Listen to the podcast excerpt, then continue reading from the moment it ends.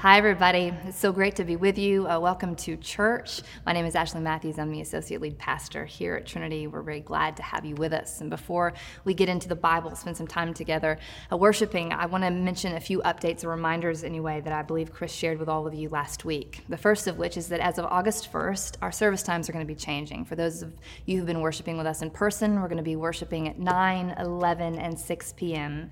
as of August 1st. And we would be so excited uh, to see you all there worshiping with us in person. Uh, speaking of, Chris also mentioned that August 15th would be our final online Sunday service video. And now we know that for those of you who've been worshiping with us from far and distant places, from places outside of Atlanta, that that likely comes as some sad and disappointing news. Uh, but here's the upside. We are so thankful to finally be at a place in this pandemic, at least for now, where we can encourage people back into local church, into local community, which we believe, y'all, is really important. We are, Paul says, not to forsake the assembling of ourselves meaning something really essential happens when we come together to worship, take communion, and pray for each other. And so we want to encourage you, wherever you are, to find a group of people where that's possible for you. And if you're here in Atlanta and a part of this community, we want to welcome you back home. We look forward to seeing you on August 2nd uh, here in person. Trinity parents, we also want uh, you to know that I believe this week is our final Sunday of doing kids' videos. Uh, and while that may be sad on the one hand, we'll miss those puppets. On the other hand, we are very excited uh, to be at a place where we could lift the registrations for kids' ministry. There are no more capacity restrictions, which means that we're wide open and very excited to welcome your kiddos back to church. So we look forward to seeing you soon. All right, if you have Bibles, we're going to be in John chapter 6, verses 1 to 15. We'll read, and then we'll pray and see what the Lord has for us. John 6, verse 1. After this, Jesus went to the other side of the Sea of Galilee, also called the Sea of Tiberias. A large crowd kept following him because they saw the signs that he was doing for the sick. And Jesus went up the mountain and sat down there with his disciples. Now, the Passover, the festival of the Jews, was near. And when he looked up and saw a large crowd coming toward him, Jesus said to Philip, Where are we to buy bread for these people to eat?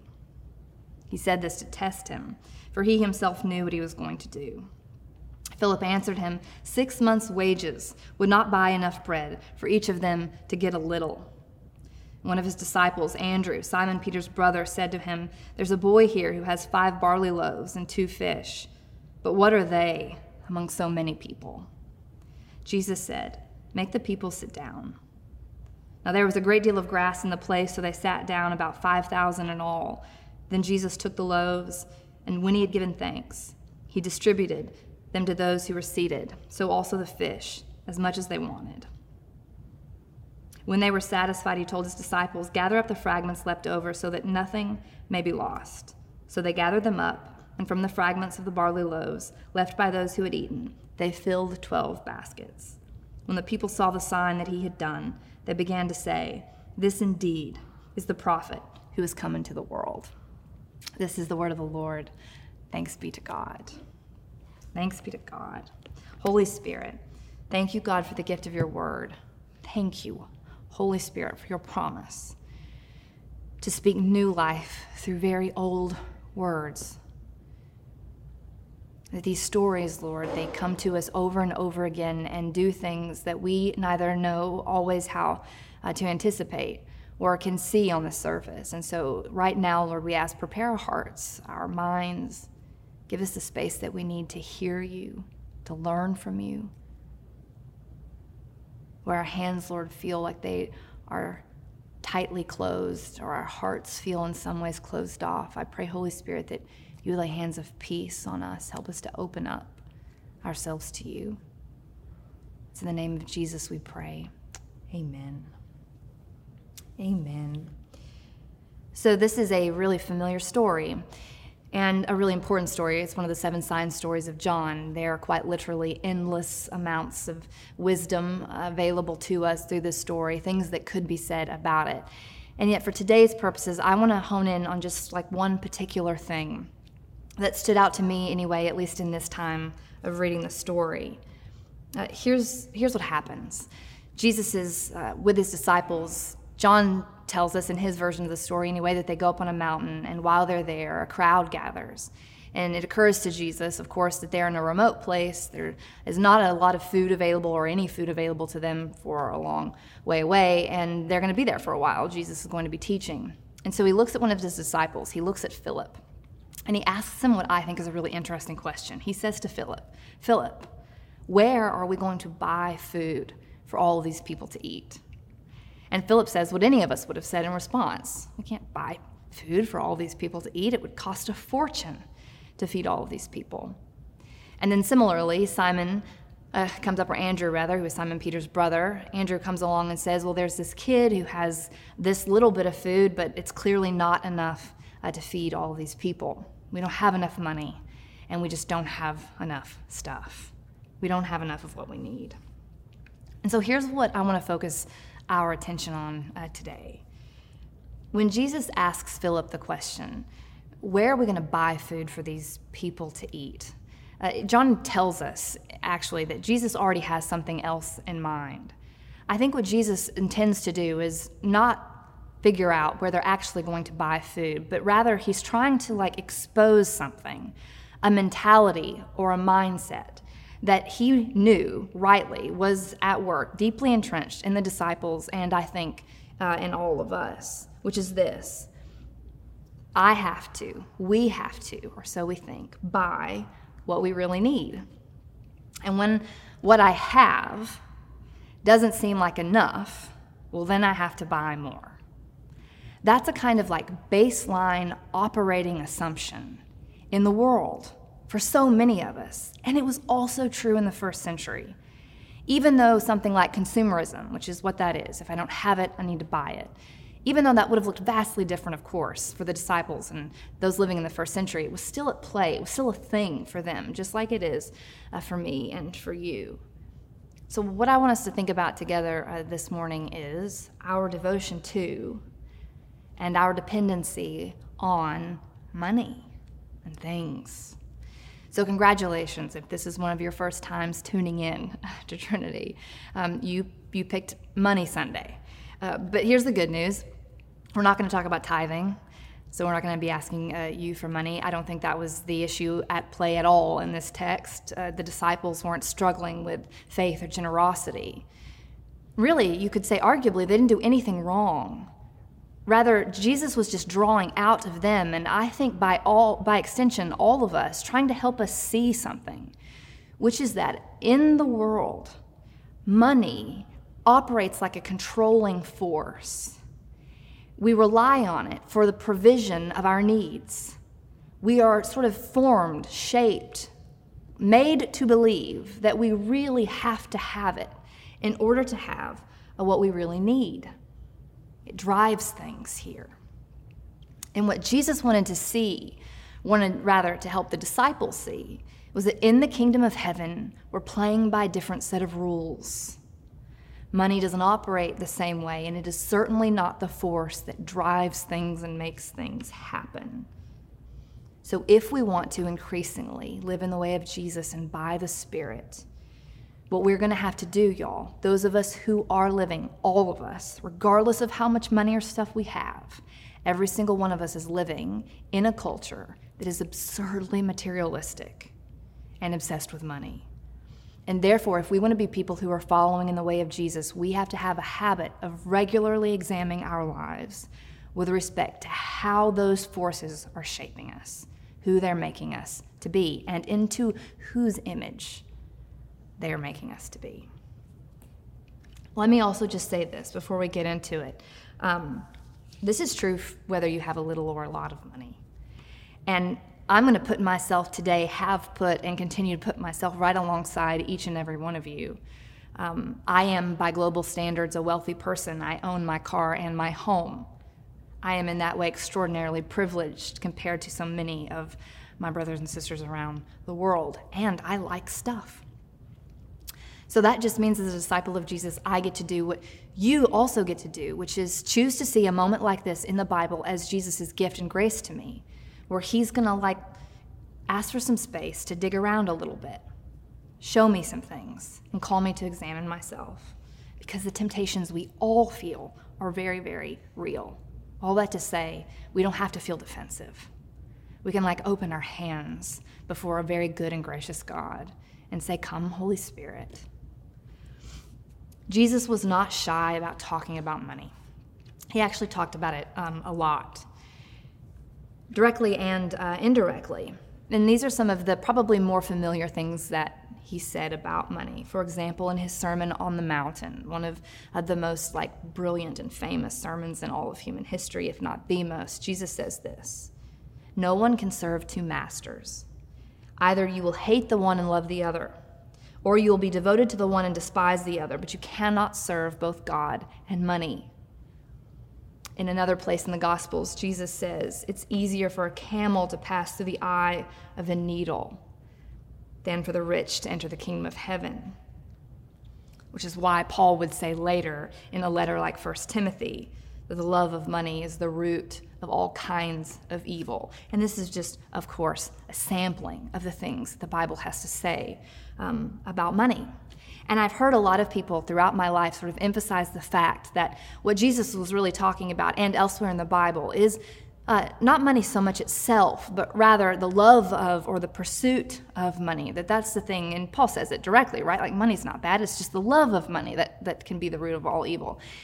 In other words, money, like power, is a kind of neutral thing. And I just want to say this uh, about that statement or that mentality. Um, money may, in fact, be in and of itself a neutral thing but we're actually not doing ourselves any favors to pretend that it doesn't inherently pose a threat to my life with God. Because it does. Jesus seemed to believe that it would. So, while in and of itself, it's not necessarily bad or good, it is in that way neutral. It's not neutral in its impact or its effect or the potential of its impact or effect on all of us. Fire is also a neutral thing. It's like, you know, good. We have to have it to make food, to stay warm. It does a lot of really good things. But it it's also really powerful. And you got to watch it really closely because it will turn on you really quickly.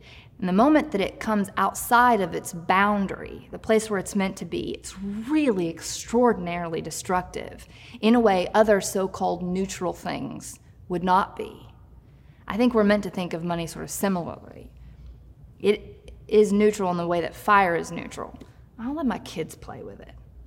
And when we play with it, or when we have it, maybe we're meant to exercise a degree of caution, a strong degree of caution.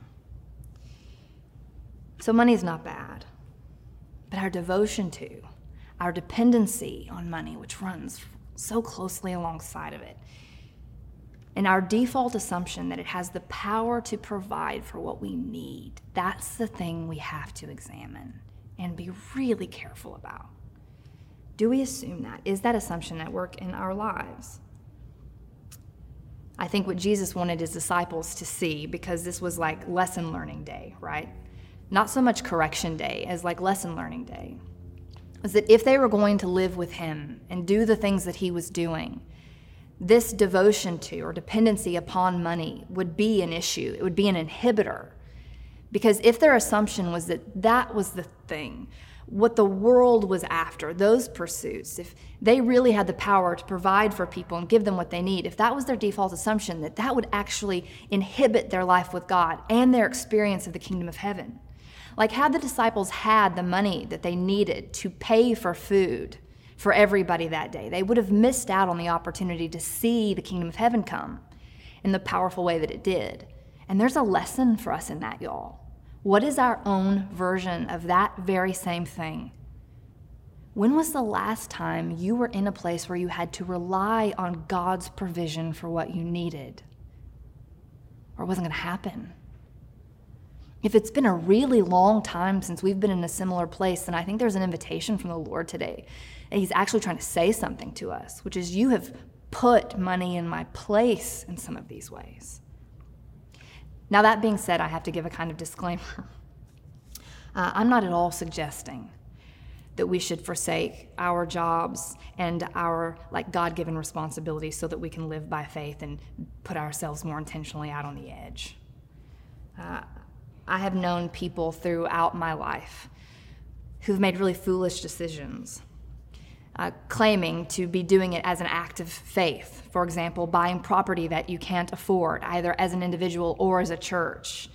And you know it's supposed to be some sort of um, act of faith because god will surely and most certainly provide when really what you should have done is um, acknowledge the fact that you didn't have the money that you couldn't afford the thing that you were doing. That's not faith that's just bad accounting is what i'm trying to say and that's not what god has called us to christians should have jobs save money and pay their bills for the same reason that we should take medicine because God has given good provision for us in these ways. He's provided for us. So that's not what we're talking about, is some like extravagant or foolhardy approach to faith. Jesus is calling us to examine that we are more reliant, however, on it than we should be, more reliant on money and stuff than we should be. And what are we going to do with the problems that it can't fix? if we are so practiced at bringing our need to money and expecting it to solve things for us, what will we do when we run into the problems that money really can't help with? What will we do when it fails us or turns on us? Because I will submit to you, that's what will happen. That's what happens with every idol. Idols may not be real, but they are powerful. The psalmist says about idols in uh, the Psalms, a couple of different Psalms. The psalmist writes, um, Those who worship them become like them. They don't have hand, they have hands, but they cannot feel. They have feet, but they do not walk. In other words, idolatry of this kind, when we idolize something and put it in God's place or give it a controlling power over my life that it ought not to have, we become like the thing. We have hands, but we become less feeling, less compassionate. We have feet, but we cannot walk with the same kind of purpose with which Jesus walked. So there's a warning like, are we being made into its image, the image of consumerism? A consumerism has a, a plan for your life. It does. Uh, it's, a, it's a force with its own plans and purposes. And the real trap of, of wealth and materialism is that once you kind of get to the top or you start earning whatever to you feels like enough. There's this pressure to stay there, to keep doing it. Or otherwise, you start to feel like you are failing or you've lost something. And it's that pressure that sort of keeps the cycle going. And so, what we're called to do as Christians is to like examine our pressure points. Do I feel driven in a way that would cost me something in my life with Jesus? Have I been being driven in a way that is costing me something in my life with Jesus? Who do I look like in the way that I live? There's a piece that I remembered by Andy Crouch. He wrote it a number of years ago, and I'm going to read you an excerpt of it before we close. Uh, it's called Consuming Passions. We normally don't read really long excerpts like this, but I'm going to read it to you because I, I think it's really good. It's a bit of satire, meaning uh, Andy here is using humor in order to expose or to help us see something true about ourselves. But it's not autobiographical, and that feels important to say. Many times over the course of my life, as I refined my taste in churches, just as I had once refined my taste in toothpaste. I had to shop for a new church. Fortunately, I found that churches were increasingly willing to accommodate me. The most successful and well equipped churches asked very little of me. Or, taking a page from the fast companies of the 1990s, they only asked me to do what I wanted to do anyway. I believe they called it my gift mix. It was a good thing because I was always busy. They never questioned my endless stream of purchases, from widescreen TVs to new cars, and they hardly raised an eyebrow when I left my first wife for a new one that better suited the person I was becoming. Indeed, with their capital campaigns and staff turnover, my church has only reinforced the central message of consumerism. There is no desire that cannot be satisfied, at least for the moment, with a purchase. With more money, my churches have been able to hire people to perform the difficult tasks from maintaining the property to performing the music that ordinary members of the church used to do in the days before consumerism became the established religion of our land. We consumers have our own doctrine of salvation by grace alone. All that is required for happiness is more money. No time consuming and humbling disciplines, no complex or unfulfilling relationships, no pain. But this is no cheap grace. As a mature and fully devoted follower, I have learned that lesson well. Getting all that money requires constant diligence, which is why I will continue working harder, moving more often, and outsourcing anything that doesn't increase my income. Because the one thing a consumer can never, never have is enough. If you are a follower of Jesus and you are struggling with a fear over money, maybe you find yourself in a similar place of not having enough. Either that's true because you literally don't know how you're going to pay your bills and feed your kids, or it's like not true, but you just feel afraid. I just want to encourage you in the name of Jesus to choose faithfulness to Him over the fear that you feel.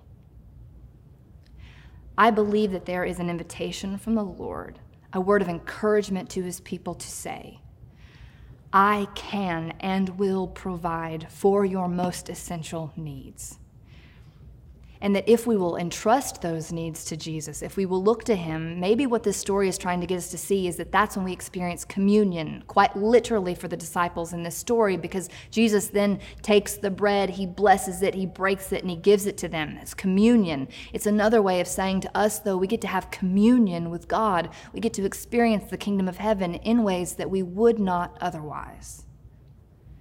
So choose today to entrust the fear or the feeling of not enough, or even the idol that you deep down know that you've made of stuff, to Jesus. He wants to take it from you without condemnation or judgment. It's just because He loves you and wants to set you free. Amen. Here are a couple of questions for reflection for you just to think on this week, either on your own or with good people around you. Number one, when was the last time you had to rely on God for something you really needed? Just think about that to yourself. When was the last time? Secondly, in what ways have I possibly made money, stuff, an idol, controlling force in my life? Take up more room, have more power than it should? Holy Spirit, will you help us, Lord? Be with us, God. Help us, Jesus, to choose to bring our needs to you now in your name. Lord, we pray. Now join me in praying the prayer that Jesus taught us to pray together and with one voice. Our Father, who art in heaven, hallowed be thy name. Thy kingdom come, thy will be done on earth as it is in heaven. Give us this day our daily bread, and forgive us our trespasses, as we forgive those who trespass against us. And lead us not into temptation, but deliver us, Lord, from evil. For thine is the kingdom, and the power, and the glory forever and ever. Amen. Amen.